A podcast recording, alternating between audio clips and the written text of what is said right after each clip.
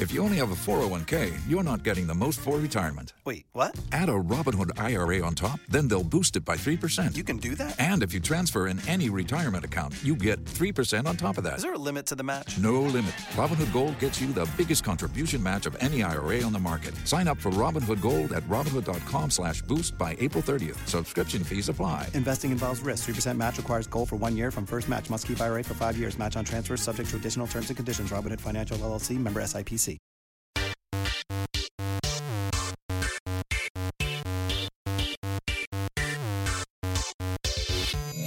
Welcome to the Gridiron Show. We are taping this on a Wednesday afternoon in a baking British Isles, which is very unusual. I'm Ollie Connolly, your host, the editor of Gridiron, the propri- proprietor of the Read Optional newsletter, and I am joined on the line by Irish Michael, our producer, who is here to co-host the show today. Michael, how are you? Irish Michael, I have to say, folks, it's not as warm where I am in comparison to Ollie at all. But uh, a pleasure, Ollie, to be on today. All right, we're going to go through it. Initially, we thought we'd look at teams who could do kind of a Bengalsy thing, where it would be a team that came from nowhere and kind of had a shot at either making the Super Bowl, winning the Super Bowl, whatever it was. Um, as I went through the teams, I was like, I'm not quite sure there's anyone who really fits that models unless there's a weird thing that happens in Jacksonville. That exact model of you know, the glorious young quarterback puts the team on his back, basically. So what we'll do is we'll go through the teams who didn't make the playoffs last year, who have a shot at, at winning the whole thing uh, by the end of this. There's some really interesting teams. We kind of pick three each. Um, but my picks are the pick teams I don't actually think will do this, um, except for maybe one. So we'll just go through it and navigate through them. Is there anything going through this initially that jumped out to you? I would say for me, the teams who on paper, you know, we've just done the annual. So as I've said before, I have so many takes on all these teams, and I'm so in the weeds on what I think these teams will be at a time in the year when everyone else is on holiday, essentially, that I'm all fired up about it. And as I went through, and I like, I really like obviously what the Ravens have put together. Everyone likes what the Ravens have put together. And as you go through, you go, what the Broncos, Russell Wilson's a new addition, the Colts, the Matt Ryan situation. These teams are all in the AFC. And the AFC is so unbelievably stacked. And I know we all know this. It goes eight QBs deep, right? And really, we should be saying, well, who is the NFC team because that's such a small slither of teams Rams, Bucks, um, Packers, basically, unless you love the Cardinals. And yet, I still kept coming back to these AFC teams being so well constructed and thinking they've got a shot, but it's just a murderer's row once you get to the, the AFC playoffs. The AFC is probably the most realistic thing to the Avengers that we're ever going to have this year. It's just insane. Uh, yeah, like you mentioned, one team there, the Broncos, and I will probably talk about the Chargers as well that AFC West, for example, someone's going to miss out. At least one team will miss out there. And who is going to miss out? It's been a season where multiple teams have made multiple moves and it's really shifted the the plates in a lot in, in a lot of ones. I like your selections that you're going to talk about today. I'm confident for two or three of mine. Uh, we'll we'll talk about the Jaguars later on, I guess. uh, the thing with these these AFC teams is that all the off-season winners are the ones you love, but you're going to have to bump someone out.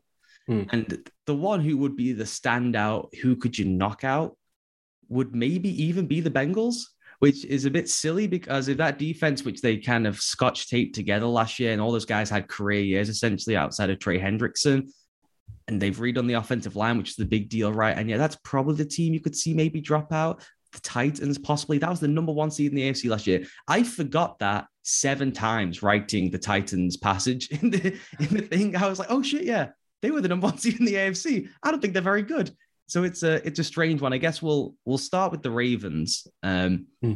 who the big thing with them, obviously, it's they're an unusual. We're out last year they have a chance this year because they're quite clearly one of the best teams overall in the AFC. They had so many health issues and injury issues last season. They overhaul the defense essentially. Lamar Jackson will be back and we hope can play a full season. And if Lamar plays a full season, as good as the AFC North could be, Watson obviously suspension pending.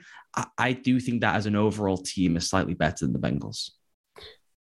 I was at the Ravens Packers game last year, and whenever I was researching ahead of you know obviously the magazine and this podcast and the new season, you almost forget this Ravens team started eight and three last season, and they were not lucky at all with injuries. I like the way they're set up because if you look at the rest of the division, like okay, there's a whole thing with the Deshaun Watson there in Cleveland. You said previously there the Bengals could have a Super Bowl hangover. The Steelers okay, anyone could be an upgrade on a whatever he is, Ben Roethlisberger quarterback, and they've got the talent there. But you feel as if with it, like adding Marcus Williams, adding Morgan Moses to start off, the, the, the Ravens really have a chance of, of going for this division. They're definitely in a better place than they were last season. The one if for me, Ollie, is you know they didn't really rely on wide receivers in the draft. Are they going to rely on Mark on, on Mark Andrews heavily? A guy that had nine receiving touchdowns last year. You know, okay, they've got Bateman there as well. Do they look at a wide receiver now, uh, maybe a veteran wide receiver, and try and get someone in? Um, there is that heavy reliance, and you've got that shadow as well of Lamar Jackson and his contract situation. I enjoy watching Huntley play. I just hope Ollie they don't get to the point now where they're sitting and they're a point down and they go for two again because I just can't take it anymore. And actually sitting in Baltimore watching that was was heart wrenching. But uh, I think they're definitely up there for, for that division. At the minute, I've got them personally finishing second. I've got the Bengals winning uh, the North, but who knows what's going to happen? It's interesting a lot rests on two players on that team. Williams, you mentioned there, who is the best free safety in the league. Um, I've been writing about him today actually for a piece that should run tomorrow on the read optional. And I will say this a lot through this podcast because I've been writing a lot about these teams recently because these are the most interesting teams in the league right now. The ones who didn't make the dance last year, who could win the whole thing uh, the upcoming year. Williams is so important for everything they want to do defensively, which is night and day different, most likely, than what Wink Martindale did last year. Now, the new DC, Mike Macdonald was on the staff before he went to Michigan, but he's just more of a bland, let the players play guy than Wink Martindale was. And Martindale was just undercut by injuries at the end, obviously. But Marcus Williams is, when you have a dominant free safety, which is what he is, that is the biggest force multiplier of any position in the league, including dominant interior pass rush, which obviously transforms everyone's defense too, because you can just constrict so much. You allow the second safety to play top down and drive from depth really early in the rep, which if you go back through the Saints tape last year, which is what I've been doing to write um, for tomorrow, their numbers, the tape, it is insane how active they are. One at the line of scrimmage, and then second with having the two deep safety shell, which everyone runs now, and that second guy, Malcolm Jenkins, flying down so early in the rep to really cloud things up. Most teams can't get away with doing it that actively and that quickly because their free safety isn't good enough. So that, that has a chance to transform everything for them on defense and just make everyone better. And then you mentioned Bateman, who I'll say it again. I wrote about I wrote about this last week, right? In a, in a, in a mailbag piece for the read optional, more looking at how difficult it is for the Ravens to build a true passing attack because of how unique the run game is. And you'd almost wish they did had a different run game to run a true modern passing game to unlock everything in the passing game. But that would be silly because they have the best run game in the NFL basically over the last 25 years. It is so outrageously dominant that it would be daft to, to throw that thing away. What they need more than anything is Bateman to be a one-on-one killer, mostly on the backside of plays where the defense has to set more resources to him. And by doing that, everything else will, will kind of clean itself up. I'm not sure. I mean, we, we did a, a podcast earlier in the off season with a with a great Ravens writer discussing this, and all the pieces are in there for Bateman to be really good. And when he came back from the injury by the end of the year, as he was hitting his stride, Lamar was out the team, right? So we haven't really seen them have a ton of chemistry or connection together. But I, am bullish on him. You know, if they could get Odell, obviously I'd do that deal. But I don't think this is a team. I've seen a lot of writing about like them losing Hollywood Brown is somehow a loss. I, I just don't see that at all. What this needs is Bateman to be at least an above average typical perimeter receiver. And if that happens, given how every, how special everything else is, then they just have the perfect formula as a Super Bowl team, which is they can play ahead, they can play from behind, and that's what you need. It just seems like they're almost for me maybe hedging their bets a little bit by having Andrews and Bateman there and not having that sort of pure backup to an extent. You've got maybe uh, James Proche the second there as the WR2 on the team. And I don't know, man, like if, if history says anything for this Ravens team is, is you're going to get some sort of injuries. Every team is going to have an issue with injuries throughout the season. And if one of those guys, God forbid, was to go down, you sort of wonder. Bateman needs to really prove he can work on his consistency. Can he get open in Greg Roman's scheme? Uh, in a scheme that can really lack sort of create a concept. brain. Yeah. it's it's interesting. I think the one thing I'll say for like the Ravens, Ollie, like the GM, um, DeCosta, probably top two, top three in the league. And the way that he has set that organization up, you feel as if they can attack any situation. I think they should go out and get Odell. Do I think Odell Beckham will go to Baltimore? That remains to I be seen. But they're definitely in, they're they're in a really good they're they're in a really good position. But a big disappointment last year, Ollie, the way that ended up for them. The Odell one is interesting. I think he would do that for a year with Lamar. I think him and Lamar mm. are really close. It's whether the Ravens will do it. You know, Connor Orr had a great piece in Sports Illustrated last week, which flagging something I hadn't spotted from afar because obviously everything I do is nerdy and X's and O's, and I often forget the salary cap. Um, the way they've deployed their cap is they just will not pay any of the perimeter positions. And you go through it, like, it makes a ton of sense. They've never, or not, this team they've built is they've paid a premium for all the non-premium positions. They pay a tight end, they draft a center, they draft a safety, they sign a safety in free agency, right? They don't give Orlando Brown the left tackle money. They don't give big money to a wide receiver. They'd rather trade Hollywood Brown away. They've not given big money to a cornerback. They've said we want to be the best at every other position in the league. We're going to get top three, top five guys at all of the other positions. And then we've got this special fella who will make the the premium positions better. Now, one is the safety on one side of the ball, obviously, and then uh, Lamar on the other side of the ball. That is a really fascinating way to construct your team. So I do wonder if even them, even an ego play of like, we think we've cracked this special formula because no one else is doing that in the league. No one is paying safeties, no one is paying centers. They, they want to pay the left tackle, they want to pay the wide receiver, obviously even the ego of we don't need Odell because we're doing it this cool, different way. And, and it's fascinating. And I understand what you're saying about um, depth and injury. What is interesting is where they're really crucial outside of Williams and Jackson. I actually like some of the understudies. I don't think there's that much of a decline, even where they're really mm. good in the interior of the offensive line. I don't think there's that much of a decline from the, the first spot to the second spot. The only problem is the health of all those secondary pieces because that's where they were decimated last year. That's trip became a horror show. And Mike Macdonald coming in, his entire playbook is built around we are running bump and run coverage all the time. And if you don't have the depth at cornerback, because those guys go down all the time throughout a season, everyone knows that, then you're in trouble. So I, I would even, if I was them, canvas the the corner market, see who's available in preseason for some some salary cap dump type trades. If they can just get to the 11th of September and not have injuries like Gus Edwards or Marcus Peters for, for the whole season already, that's probably a good thing for them. I know you were massively in and Kyle Hamilton in the draft, and they had a really, really good draft. The fact they got Hamilton, Linderbaum, and David Ojabo were the first three picks that they had Crazy. in the draft. It's unbelievable. So uh, it's going to be an interesting season. And I, for one, am here for the Lamar Jackson contract talk, his agent talk, which or his non-existent agent, which starts right now. Maybe me or you could represent him at some point.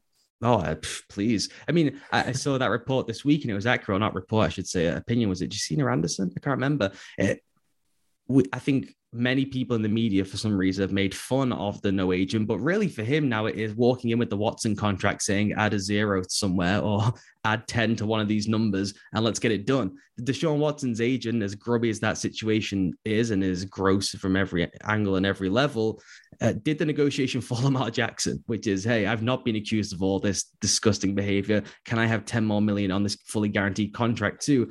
Steve Bisciotti, the owner of the Ravens, must have been weeping the second that contract went down. And the thing for them is, someone will give him that contract. So it's not even a negotiation. Miami would love to give him that contract tomorrow. And I know there's the franchise tags, and the Ravens fans get all upset about the franchise tag. Lamar Jackson is not playing on a franchise tag. Franchise quarterbacks do not play on franchise tags, right? They'll sit out a season if they have to. So um, negotiations done. Give him that $245 million fully guaranteed contract, I say.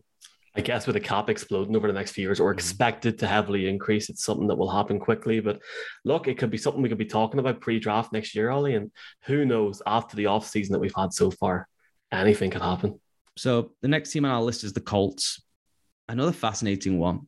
Another season of a new quarterback, Matt Ryan. You go through what they've done, and I, I still, for the life of me, do not get the the Rock Ya-Sin trade for Yannick Ngakoue. I'll never get over that. Um, and I don't get the Gus Bradley thing. No offense to Gus Bradley, his defenses have not been good for a long, long, long time. He's been left behind essentially.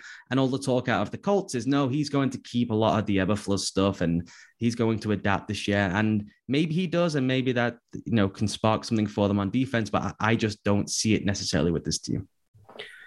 I think you almost have to go back a second. I when researching the Colts over the last few weeks and months, I still think back to that game in Jacksonville and think, wow, you know, Frank Reich is, is living in borrowed time here. No, but seriously, I still can't believe that happened. And the fact that they went nine and eight last year and missed the playoffs with the team that they have and the defense that they now have is, is, is intriguing.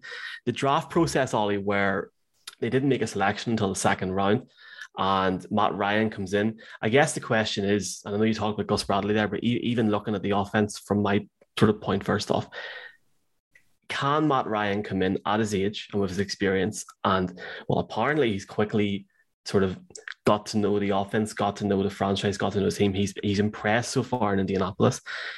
Can the Colts first off win that division? A, a, a really interesting division because we talked about Tennessee, Ryan Tannehill. Uh, we don't know what's going to happen this year in terms of his performance. He's under pressure if Matt Ryan can sort of gel that offense together quickly, and if they make a good start, it's interesting. In 2021, they lost four out of the first five games. In 2018, they lost five out of the six, first six games. So it, it would be interesting to see how Matt Ryan gets on. But if it works on the offense, this team could go far because the defense, Ollie, is is nuts. I mean, like Darius Leonard, Stephon Gilmore, Kenny Moore, Kwity Paye. It's the, the, the players that they've brought in over the last couple of years on both sides of the ball is just unreal if it works. The thing that's tough for them, I, I, take your point. The Matt Ryan thing, I mean, that is a pretty easy to learn offense anyway. Mm. I'm sure he'll have it all down. And, and what they run, everything's out of his hand really quickly. That suits him really well. He was unbelievable last year in a, surrounded by a tire fire in Atlanta. It was insane how good he was and was not given any credit for just taking the beating he took and playing as well as he did. So getting him in a ball out of your hand quick system makes a ton of sense. What is what is going to be tricky for them? All that they do is predicated on the run game, right? It's every, everything is an action flowing off the run game. They were so dominant with the run game last year. They finished first in EPA in the league, which is just a measure of efficiency basically per play, by a factor of three to the team that finished second right? The goal from the second team, the, goal from them to the Seahawks in second was the same as the goal from the Seahawks to the 12th team in the league. That's how much better they were than the second best running attack by efficiency and by value in the NFL. That is nuts. And that is not replicable. You cannot do that year on year. That just doesn't happen in the sport ever. Not even Derrick Henry, as valuable as he is, has ever done that, uh, being so dominant by that factor over multiple seasons. And maybe they, I think with the talent they have, they will at least be a, a worse, a, a top three uh, rushing attack by efficiency and value next season, which is great. And what you need is Ryan then to elevate the other aspects of the game that Carson Wentz could not do to offset that. And all that sounds well, all that sounds good. And really, all you need to do is win double digit games and finish ahead of the Titans. This isn't like the other divisions in the in the AFC, right? It's just head to head, them versus the Titans, maybe a frisky Jags team. That that's just about it. And if you can beat them once and f- win 10, 11 games, you're in the playoffs. The thing they need desperately is a second receiver somewhere to elevate. That offense is not going to do uh, the the the yeoman's work by itself to spring receivers to allow Matt Ryan to play on time on every play. They need someone other than Pittman, who's a borderline star, to elevate so that when it's really tight and it's second and 10 and it's third and medium and it's go time, someone else can get off man coverage one on one. And I'm looking around and I'm just not seeing who that player is going to be it's another situation where you could maybe bring a veteran in.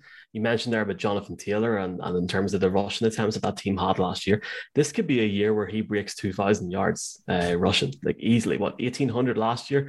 I remember watching the Patriots game, I think it was, and literally you sort of just knew what play was coming before it happened. So now they actually have the option of getting the ball downfield and you're not wondering what Carson Wentz is going to do every five minutes the potential's there. Gus Bradley, uh, he was with the Chargers and then with the Raiders. Do you think there's going to be an issue short term, Ollie, with maybe him coming in and getting used to this defense, or do you think it's that stack that he should be okay? I mean, well, if you said I, you weren't a fan of the move, it's a tough one because he runs such a specific style of defense, which is that old Seattle match three system, basically, which it just does not work in the NFL anymore because people figured out how to attack it, and that's why everyone's moved to this Vic Fangio Brandon Staley, two deep, Tampa two based system, cover seven essentially. Um, mm. he has made noises like he's going to adapt to that because you just cannot keep running what he's been running over the last couple of years. That is pretty hard to do. I, I always admire a coach who says, I'll learn what you guys did because it seems pretty successful, as opposed to saying, we're running what, you know, a doctrinaire who says, we're running what I run because I'm smarter than everyone else in the room. And there's crossover from all these schemes. This is the NFL. They all run about 12 coverages. that's that's the NFL. They don't run a lot of complex stuff in the NFL, really. Um, so we'll see. I just I don't see the organic pass rush unless Paye has a monster season. And you could see it last year, but that leap from yeah, I think he had 38, 39 pressures last year, so that 40 mark, which is okay to good, to the 80 mark, which is the elite mark, which is a Myles Garrett, a Khalil Mack. That's where you have a four-man get off and go dominant pass rush, which I think this group because I think it's pretty weak on the back end. I don't love this group on the back end. I'm not quite sure about Gilmore. With Gil bringing in Gilmore and bringing in Ngakoue, who is with Gus Bradley in Las Vegas, is every single red flag alert that he wants to run, what he's been running the last few years. Bump and run press corner, cover three guy, and his guy who plays the Leo role, which is his kind of like what he thinks is his fancy role up front for Yannick Ngakoue, who was dreadful last year in Vegas. That concerns me mightily. And I do wonder if he can fuse those two ideas together, what they did before, what he wants to do, whether he'll just pick one that is the massive, I think, wait and see. I wouldn't be surprised if there was a pretty pretty clear drop off from them. I also wouldn't be stunned, you know, if if if they were just as good, if not better. I didn't want to say it for the first team, but obviously the Colts nine and eight, and in the way that they didn't make the playoffs last year, and in the way in which their owner was quite vocal on social media.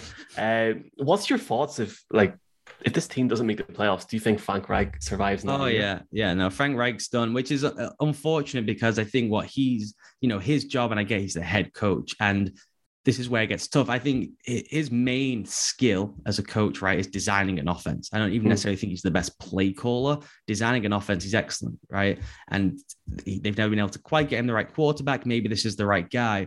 So you almost feel like, well, the, the most thing you would want in a for a team starting in 2022, as you've seen from all the hires, is a great schema of offense, right? That's what they're all chasing. They're all chasing their own McVay. So it's almost like, well, why would we get rid of one of the good ones? That almost makes no sense. It's the job of the head coach. So it's like, why did he choose Gus Bradley? That is a really odd choice for what that defense was last year. So maybe he's had a decision in his head like, I want, they were so passive last year. So, and we're passive. The, the whole Eberflus philosophy revolves around being passive essentially maybe he does want to be more active. And he said, I'll go get one of these guys. And maybe he thinks the league will swing back around to that style and he'll be ahead of it somehow. But that that's one where it gets to, man, he's really good at the thing he does. But the job of the head coach is to help with everything. And I don't think necessarily picking that coordinator was a good move. And if you're the, the owner and they don't make it again, this guy is super impulsive. Um, I, I imagine it will be a wrap because you they can't keep changing the quarterback, right? That's not going to happen especially when like I'd say Matt Ryan's looking at maybe two or three years. I'm really intrigued just generally to see what's going to happen in Indy. At the end of the day, them challenging for that division is going to push the Titans. It's going to be great to watch. You're talking about the McVay coaching tree. Mm-hmm. The next team is literally trying to do oh, that. nice! I like look at that. Nice. Pro. Yeah. Why? Who's the next team? Is the Vikings? The Vikings, eight and nine last season. Um, talked about watching the Packers play uh, against Baltimore in in Baltimore.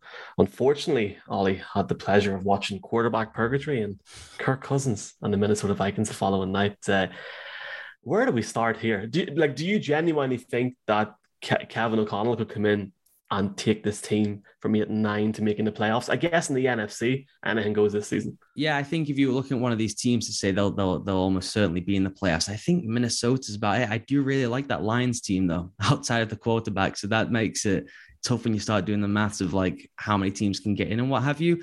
The, the thing that he's got going in right is they had two pass over the offseason, which was tear this whole thing down and and reboot it and move on from Cousins and all that stuff. Um, or kind of um, put all the chips back in for one final ride, be it with Zimmer or obviously they moved on. Hmm. But they've kind of straddled this middle line, which is they put all the resources into kind of reworking the defense. It was so old and creaky at the end of the Zimmer stuff. It was really mundane, which is so unlike Zimmer at the end of what he was doing. And they just went and got as many athletes as possible on defense, young, fresh faces who can zoom around and hit really hard. That's basically the profile of guy they went and got in the offseason. And then they bring in O'Connell, who's part of this Rams staff, who it's still really unsure what his exact job was with the Rams. Apparently, he designed and called third down, which is interesting because it would be unusual for someone of McVay's control freak nature to give up the money down. That would be unorthodox, um, but maybe he did. I don't know. Wasn't in the meeting rooms. Um, if he is it here, right, to squeeze out five extra percent out of what is probably the most stacked skill position room in the NFC. I mean, we, we can quibble between them and the Rams, but it does not get better than Jefferson Thielen, Osborn, Cook, if, if he's available. And then and then Cousins, who Cousins was really good last year. The, the thing with Cousins is every time that he plays on national TV, he shits the bed and it it sours the milk on every other game. It's like he must be oh, he's still Kirk Cousins. It's like, no, every other week he's was unbelievable last year. I mean, those guys are wide open, so it makes life easy, but um, when he plays on national TV, he's terrible. So I don't know that they have a massive boom or bust thing for me because I don't know what O'Connell's going to run. That's a real big open question. Does he run the earlier McVay stuff? Does he run what they ran last year in Indy when he was more involved? Which was very specific to that those guys they had on that roster, so we can't really do that. He's got a great tight end and fullback in Minnesota, so you probably want to run more of that stuff. It, it's there's so many question marks, but you can see a path where you answer all those things right, where O'Connell gets a little bit of extra percentage points out. The defense has all these new young faces and some veterans who can kind of make the whole thing fit together. And they have a great run and they get back into the playoffs. I think that's the one I can see the easiest of all these teams. Kevin O'Connell, Wes Phillips coming from the Rams over to the Vikings. Kirk Cousins is like Andy Dalton in the microwave for me. He's like quarterback purgatory. He's 59, 59, and two in the league, Ollie. It's like, is that true? Yeah, it's funny. I'll, I'll, double check that, but that is, I mean, it's the most bland record that, you, that you're going to get. I guess the hope there is they almost do what they done with Matthew Stafford in LA and they try and do it with Kirk Cousins. I'm right in thinking Kirk Cousins is going into a, a contract year next year. Yeah. So the time is now in, in that sense for the Vikings. But I do agree if you can utilize Justin Jefferson, um, he's led the league with over 3,000 receiving yards since 2020. If you can utilize guys like that, obviously now KJ Osborn as well, there the team has got serious potential. I feel for them because of the because of the, of the division they're in. Obviously, any team is going to get looked at every week in detail, but when you're playing the Packers, it's a difficult division to be in. They actually open up against the Packers as well, so it's going to be difficult for them. But um, I like it. I, I like the I like the new GM. I can't pronounce his name. Kwesi Adofo-Mensah. He's had uh, obviously two years as the vice president of football operations in Cleveland. He's probably happy he's got out of there now. I'd say he's ready for this role. So uh, it's nerd, an intriguing year. Yeah, he's, he's one of those computer super nerds, which I enjoy. Um, yeah, I, it's really interesting to see them try to play these two timelines at once, where they don't want to commit to another Cousins era. They probably want to move on after this year, but then there's a chance here that he could play out of his mind with all those pieces around him. And then what do you do? That that's an open question. And the big thing is obviously, as we said at the top, the defense. How how do those rookies fit in? Can you know everyone gets excited around the draft about what these guys can be, but it's very rare that you start a season with like three rookies on a unit, unless it's pass catches essentially that that come you know rotate in and out. So to think all of them would start would be a bit strange. They get Danielle Hunter back, one of the best pass rushers in the league. They signed Za'Darius Smith after all the stuff that went on with him in Baltimore. So I, I don't know. I, I think that's a team that has, a, they will have, I think, a wild year in which they like go into Lambeau and win. And then they just crap the bed at home to the Lions. They will be typical Vikings football, but I, I do think they're good enough to at least make the post. I mean, this everyone makes the playoffs now, so I think they'll at least make the playoffs. I think they're lucky that they're in the NFC. Um, yes, I, I personally think even if they get as far as like the the wild card or the divisional, and Kirk Cousins does ball out, I'd be very much against giving him a big raise. What's he on? 35 million guaranteed at the minute of the year? Yeah. Yes. Yeah. No, he, he's a guy who you never want to pay, but you're not sure who to move on to. That, that's that's just the Kirk Cousins dilemma. You're, like, do we really want to get into that rookie draft? What if those guys are terrible? Kirk is still at least okay, and it was genuinely was excellent last year with all those pieces. He just was terrible in, in, in the biggest of spots. But that's that's how you win a Super Bowl in the biggest spots. You can't be someone who's just a flat track bully and not deliver when when it's not crunching time. I love how we haven't even mentioned Dalvin Cook. No, is... well, I don't know what's going on with him in the suspension. So mm. it hmm. seems like um, I forget who they signed last week. They signed someone last week, right? Which is a, a running back, which is a pretty clear indication that they was it D'Onta Foreman? I can't remember. Um, it's a pretty mm. clear indication they expect some kind of suspension, whether it's half a season, or full season. I don't know it'll be a precedent with Deshaun Watson. I, I don't know what's going to happen there. So it's it's a tough one to even get into because you just have no idea um, who's going to be on the field. Who's up next? The Broncos are up next. They've oh, had an interesting. Here we go. Yeah, obviously. Um, and the big thing, I mean, I, I, won't belabor this point because I've discussed it on here. I've written about it, Tom, which is this Wilson Hackett dynamic, which is really everything, right? It's like if those guys can gel quickly, the, the thing the Broncos can't have because Hackett runs that specific thing and because Wilson runs his specific thing, and we don't know which one they're going to go with yet or a blend of the two. And typically, you'd say do a blend of the two, right? Find your own voice over the course of a season. And this is a team where you just look at them and say they redid the defense a little bit. Obviously, the offense will be so different with Russell Wilson back there than Drew Lock. You would say, okay, if they can just keep in the race by the second half, this is a classic second half of the season team. That would be the kind of cliche you would go to. And yet you cannot be a second half of the season team in the AFC West. If you get curb stomped in the first four weeks, it is a wrap, right? Mm-hmm. It's that schedule's difficult. I don't have it in front of me, but the last seven or eight weeks is brutal. And this is one thing: the team is going from four or five years of no playoffs. They've got a new owner. Uh, the Walton family's buying the team, subject to approval. There's all this stuff going on, and boom, Russell Wilson comes in, and suddenly the Peyton Manning era spotlight's back on the team. They've got five or six uh, late games. I think there's a lot of pressure on this team, and I think there's a lot of what ifs. And I'm not going to even start in Russell Wilson. For me, it's Jerry Jeudy. Jerry Jeudy was drafted with the promise of being uh, an incredible wide receiver in this league.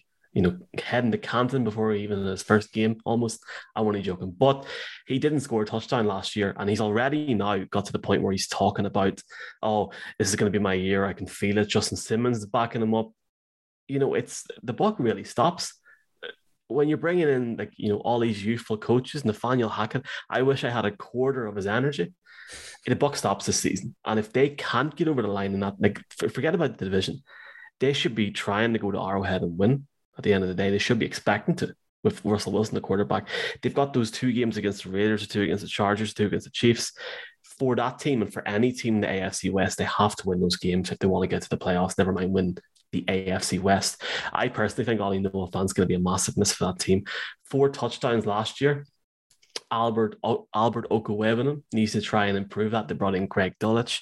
Um, he's probably the biggest miss. Um, but look, Russell Wilson, I think the excuses have to stop now for all the Broncos fans that have been given off for years about we're a player away. They're probably not, to be honest with you. No, what's weird with I mean, I think they'll just be a juggernaut on offense. Uh, they're so loaded. Sutton, Patrick, you mentioned Jeudy. I think they will be dynamite on offense. Now, mm. whether they, they are with this dynamic of detail between Hackett and Wilson, whether they're kind of an every drive type offense the first year, I don't imagine they will be. Um, but will they be a team that can just score points in in in gluts when they have the right plan? It's clicking. I think that they they have an offense where they can go to anywhere and drop 45. That, that's that's what they have, and it's a very nice feeling to walk into a season knowing you can walk in anywhere and drop 45. I, the, the defensively is the question to me because outside of Simmons, I don't think there's a real game breaker. Now, like everyone, I know Randy Gregory is a monster, right? Speed to power menace. You want that guy on your team. How much will he play? Will he play? When he plays, his pressure rate, I think, is like 12.5%, which is in the uber category of rock star pass rushers, right? Will he be available? Then you get Bradley Chubb, who didn't play much of last year, right? And then when he came back was terrible. Um, he had what zero sacks? Is it, he had no sacks, right? I think I'm zero sacks. under one anyway. Yeah, it was yeah zero sacks. I think it was eleven pressures in seven games. Dreadful. That is a dreadful figure. And then you see with him just checking out, right? He comes back from an injury. He's not played the full season. The team isn't very good. Von's gone and he just checked out. His run defense was terrible. So I don't know if you can just magically engage him to say, hey, now we're a team who's going to play ahead and you can just tee off and go with Randy. You can see how that dynamic could be excellent. But if those guys, one of them isn't a true blue super duper star, every single week. And there's no evidence that they can do that every single week because one's never around and the other guy is just not being the player he was supposed to be coming into the league. I don't think that defense can be good enough without Fangio sprinkling magic dust because he's, he's Vic Fangio over everything um, to keep pace with that offense. So it's funny because they were for four years, like you said, uh, they just got the quarterback and then they kind of timeline themselves out to now, well, they kind of need more than the quarterback now. I still think that, that, that, that there's issues on defense. Yeah, it makes you think why didn't they do that in 2016 or 2017 mm-hmm. or 2018 or 2019? Uh, the team ranked third in points allowed season ago. Uh, and you're right about, you know, in terms of talking about that defense, since Miller, and Miller's long gone now. Um, he was a later fan favorite, obviously. Shelby Harris was a fan favorite. He was included in that deal to Seattle. Oh, Seattle. I love how we haven't talked about the Seahawks yet. I wonder why. um, you're going to have guys like maybe uh, Alex Singleton or maybe Jonas Griffith come in. I think a lot of fans are hoping that Alex Singleton can maybe become that, if not a leader, a fan favorite, and have Justin Simmons become an uh, become an integral leader in that team. I don't know. Look at the last three weeks for the Broncos: Rams, Christmas Day, Chiefs, and the last game of the season is against the Chargers. For that division, that AFC West schedule is incredible. And something tells me we'll be sitting Ollie on Sunday night on week 18 talking about who's losing their job on the Monday because one of those four teams, well, Andy Reid's not going to lose his job. Brandon Staley's not going to lose his job.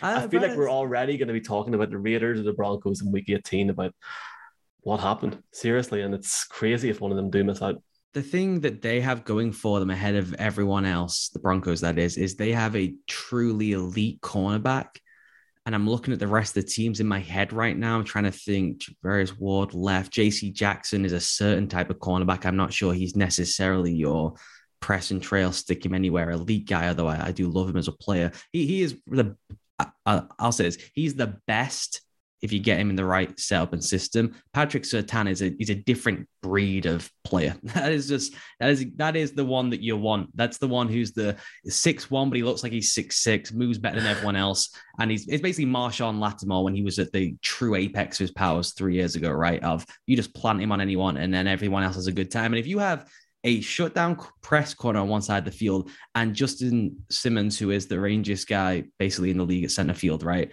Then now you're covering both sides of the field pretty comfortably. No one else in that division has that at both safety and corner. The closest would be Derwin, Nasir, and then obviously JC Jackson with the Chargers, but they just don't play defense that way. And, and a lot of those guys outside of JC are hurt regularly. So uh, that for them going into the season in that loaded division, they have something to their advantage that no one else has in the division where they've all been chasing receivers and paying receivers. It's going to be intriguing, and I feel like we always need to talk about the Chargers now because you've said those names. Yeah, uh, yeah, we, yeah. we, haven't talked about uh, Garett Bolles, who who knows what's going to happen. He's been having trouble in in, in training camp over the last few weeks. Um, the Broncos are probably the one team in this where I think they're boom or bust genuinely. I think it's, I completely agree with what you're saying about that offense and what could happen, but they really could go be boomer bust. I don't think like a lot of those players aren't used to the pressure.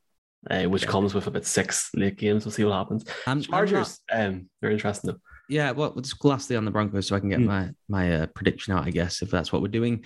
Um, I, I stand by this thing that I don't think they will gel that Hackett Wilson situation right away. I think that will take some time. And as you mentioned, they kind of have this strange opening schedule where they need it to gel and it might not. And then it becomes a just monster through, at the time when you would want it to. So I just think that it's too many moving pieces in year one. It's yeah. very rare that uh, quarterback of that level moves in year one and it's that good. I know that Stafford did it, but that was a kind of unusual situation. Uh, Russell Wilson doesn't walk into, a team that has Aaron Donald and Jalen Ramsey on the other side of the ball. You know, he's not walking into a team that has Cooper Kupp and Andrew Whitworth at left tackle. So it, that team was legitimately a quarterback away in a division that was winnable. That this team, I think, not so much. Hell of a start as well in Seattle. That's their cup final. That, that's their Super Bowl. yeah, yeah. One for them. So it couldn't. I mean, if he goes in Seattle and balls out, I think the whole league will take notice, but they should be sitting free, you know, after three weeks. All right, then let's do the Chargers. Mm. Um, the darlings of the offseason. They might have the best quarterback in the NFL. Um, I'd, I'd say maybe third right now, but you can make a case for him being the very best. And they did what they had to do, right? Which is something everyone's said ad nauseum now for years and years and years. You get the rookie quarterback you get the quarterback on the rookie contract, excuse me, and you go and throw all of the money and assets on making everything around him so strong whilst he's on that market inefficiency deal. He is by far the top market inefficiency in the league. To have a like game breaking, truly elite, could be the very best in the league quarterback on a rookie scale deal is outrageous. And the big question mark will be can Brandon Staley's defense finally rise to match what Justin Herbert can do basically on his own on offense? Going back on the Colts a second, looking at the Chargers in week 18, I still can't believe that happened. Like how they didn't get in. Uh, spoke to Tom Telesco last month and was really impressed on his outlook for this team, his opinion on Justin Herbert, and the way that he sees his team going forward. Like, you know, for example, getting JC Jackson, what, five years, 80 odd million dollars, Austin Johnson, uh, Josh Harris, Troy Reeder, Gerald Everett. Uh, it's not just Herbert, but it's Staley's progression of this team.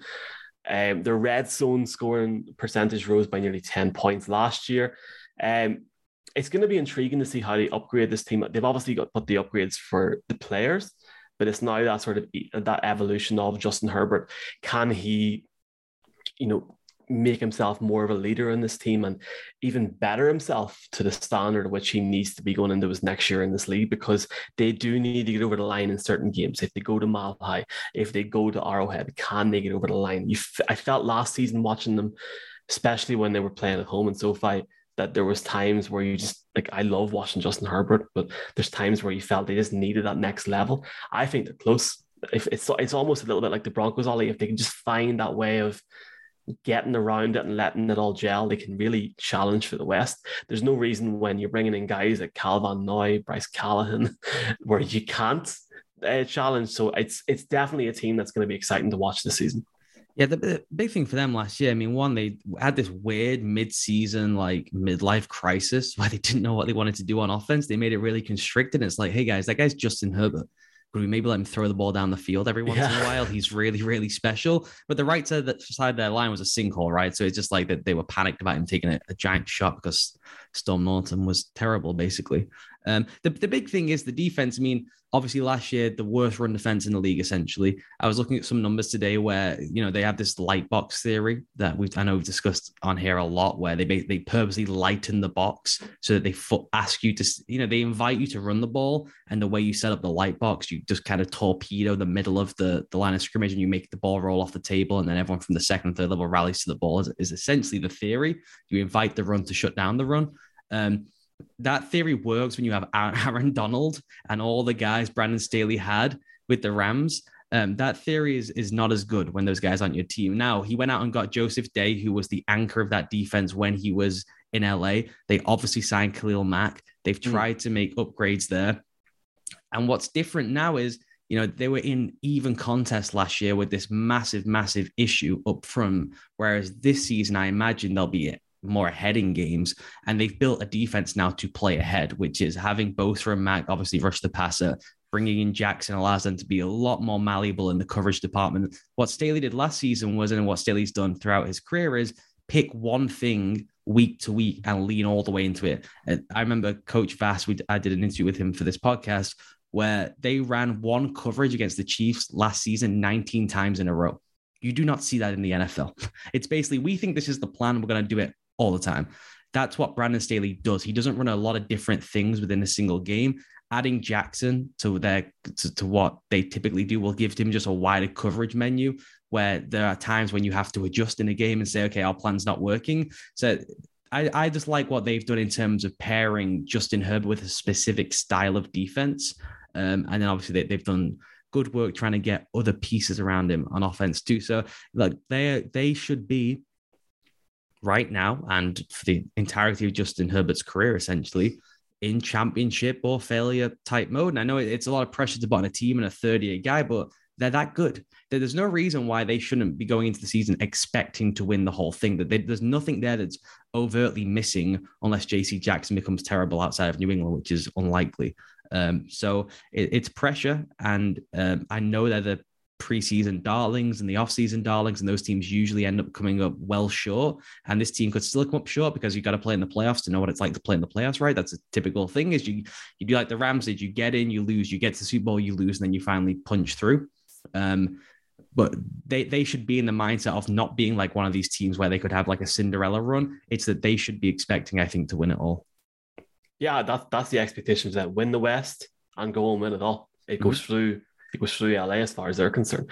You know, eh, the thing about their run game now is more diverse. They've got better linebackers, better corners, and you've mentioned the players that they've brought in.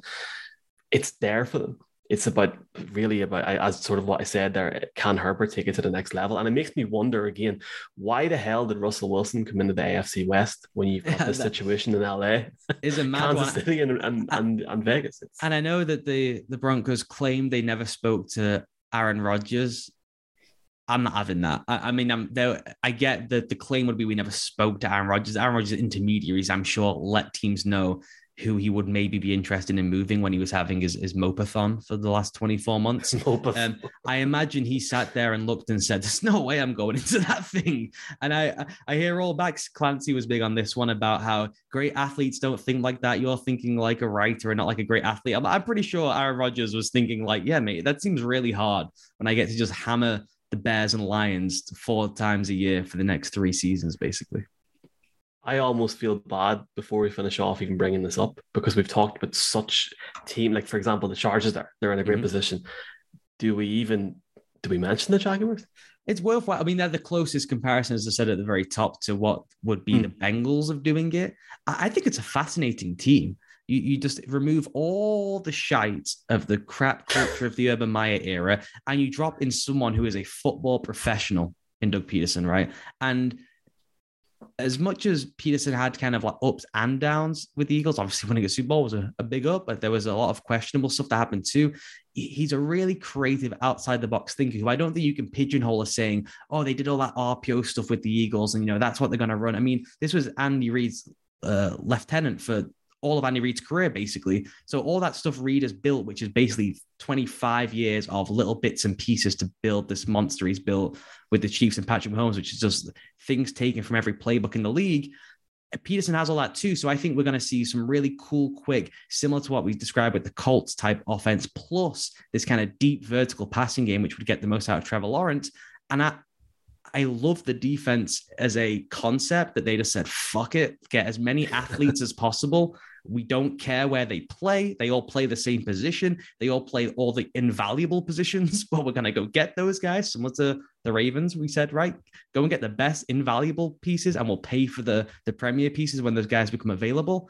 So it's fascinating. I still think they are obviously a couple of years away. And, and when you say, the, structure of our defense is going to be one of these moving, free flowing Cardinals type ones, but you're relying on five rookies to do that for you. Now that's you don't win games in the NFL doing that. Those guys need some seasoning before they're able to to, to roam and move like those great Vikings defenses did of the of a few years ago. So we'll see, but I, I think they will be really, really exciting and fun this year, even if they don't win games. The Titans and the Colts on alert there as well. Um, look, obviously Doug Pederson's an upgrade on Urban Meyer. I think anyone is at this point after everything that happened last year. You could probably ha- have a movie about that or write a book about the whole thing. Um, I like what they've done. You know, you bring in, in Brandon Scherff. he brings a sort of veteran presence to that team. Zay Jones, Christian Kirk, Ev- Evan Engram, they you know, it's it's more younger targets that they can throw the ball to. I guess it's going to come down, and you can talk about the draft picks as well. Um, but Trevor Lawrence didn't have an incredible first year disappointing first year. He needs to now try and find himself in the second season, develop as a quarterback, and really take it from there. But I think the reality is, Ollie, you know, the Titans and the Colts are better teams. They are. But if you get a bit of luck, if you don't have any injuries, if you get a bit of the run of the mill every few weeks and win some games, they can pick it up. Who knows what's going to happen, especially in that division? Uh, they're probably a while off yet. But look, if Tannehill struggles, if Derrick Henry gets injured, if Matt Ryan goes down, you never know what can happen with Jacksonville. It could be uh, Blake Bortles in 2017 all over again. Who knows? Uh, it's a tough one because you know they had the first pick in the draft. They take Walker, which was an admittance that they think that offensive line is good enough and I'm not so sure. Now, maybe for the long term, I'm just not a Cam Robinson guy. They gave him that big extension, which is just bizarre. He didn't earn that extension. When every I, I take that back. Every player plays in the NFL earns can make as much money as they want. I'm happy for all of them, but his play was not commensurate with the contract they handed out to him in a hard cap sport. That's that's that's the cleanest way I can probably put it. And I look at that and say they don't have enough juice on offense. Uh, Si's been making this point throughout the offseason too. They don't have ballers. They don't. Christian Kirk is a shifty and out guy. Uh, Travis Etienne is one of the quickest players who's ever played football, but he had a bad injury last season, and mm-hmm. we have no idea what he's going to look like returning this year. And outside of that, they've got some real slow guys playing outside essentially. So it, that sounds like a get the ball, rip it out, get the ball, rip it out. And we're, we're, moving six, seven yards at a time, which is what Doug Pederson likes to do. So that kind of makes some sense. They just don't have these game breaking burners to go and score you a touchdown from your own red zone, essentially, which you need to have splash points and explosive plays to win in the NFL. And if, if if they weren't going to go and chase that, or that wasn't organically on the team, like they hadn't gone and got that in free agency, like when they went and got Kirk, you need time then. You need time to try and spring guys open through um, play design that's where I'm like, man, I wish they just take one of those tackles. I like Travon Walker. I like I said, I love what they're doing with that defense, and that was a move I think with year four and five of Lawrence in mind. Let's get that defense figured out, and slowly we can add some speed for Trevor next off season. I think that's their long term game plan. If they wanted to have a Bengals type run this year, they needed to go and get one of those tackles. I guess the thing about Doug Pederson as well is he does get the most out of his quarterbacks. So by getting him into that, and he's got the experience, he's won a Super Bowl before. Maybe he could be that guy that helps Trevor Lawrence get to that next uh, level. I do agree with you. I feel like they're they're missing a couple of pieces, and it, it just seems as if they could maybe fill that there. They could they could go up a level. Um, what's the one team from what we've talked about that you think can make the playoffs? Like if you had to pick one team that can make the, I think the, the Chargers. I mean, the Chargers should be representing the the AFC in the Super Bowl based on the talent on the roster. Are you calling it now? LA, LA part, yeah. Uh, LA, LA. I'm, LA, yeah, LA. I'll go for it. But you know, it's funny when I was going through the um, I was editing the annual last week and going through it, and Neil Reynolds has all his predictions in there. And I'm going through it, and I, I went back to the Rams page like four times because it's always, you know, um, it becomes like déclassé to pick the Rams because they're so expected to win it. And it's almost like a super team put together where those teams never usually win it all, uh, though they did last season. And I'm just looking through it and going like, God, they are so unbelievably stacked. It is unfair the commissioner should make a ruling that they're not allowed to bring Odell back, even if Odell wants to. They should not be allowed to be involved with any of these discussions from Ndamukong Suh. They, they should not be allowed anyone else. In fact, they should only be allowed to dress like 40 players a game because they are unfairly stacked at every other position. They are outrageous. So, I mean, would the NFL want anything more as they move all their media operations to LA and they sanction all the, you know, they, they, they screw over San Diego to give this dodgy team to, to LA that doesn't want want them. Yeah, an LA LA Super Bowl. Um, yeah, I can get down with that more this year than I could last year. Yeah, I feel like I'm about to clip this up in about nine months' time. Like, do you remember we called this? You, you you've convinced me in the Chargers. Uh, something I just don't know about the I don't I don't know about the Ravens. I don't know what it is, but time will tell. Time will tell. I love that Ravens team. Um, all right, that'll do it for this week's edition of the Gridiron Show. Make sure you go and check everything out. We we talked about a bunch of stuff that's being written on this episode. All that stuff will be in the podcast description below. Give us ratings, rankings, sharings, all that stuff. We really appreciate it. Michael, thank you for doing this. Thanks, man.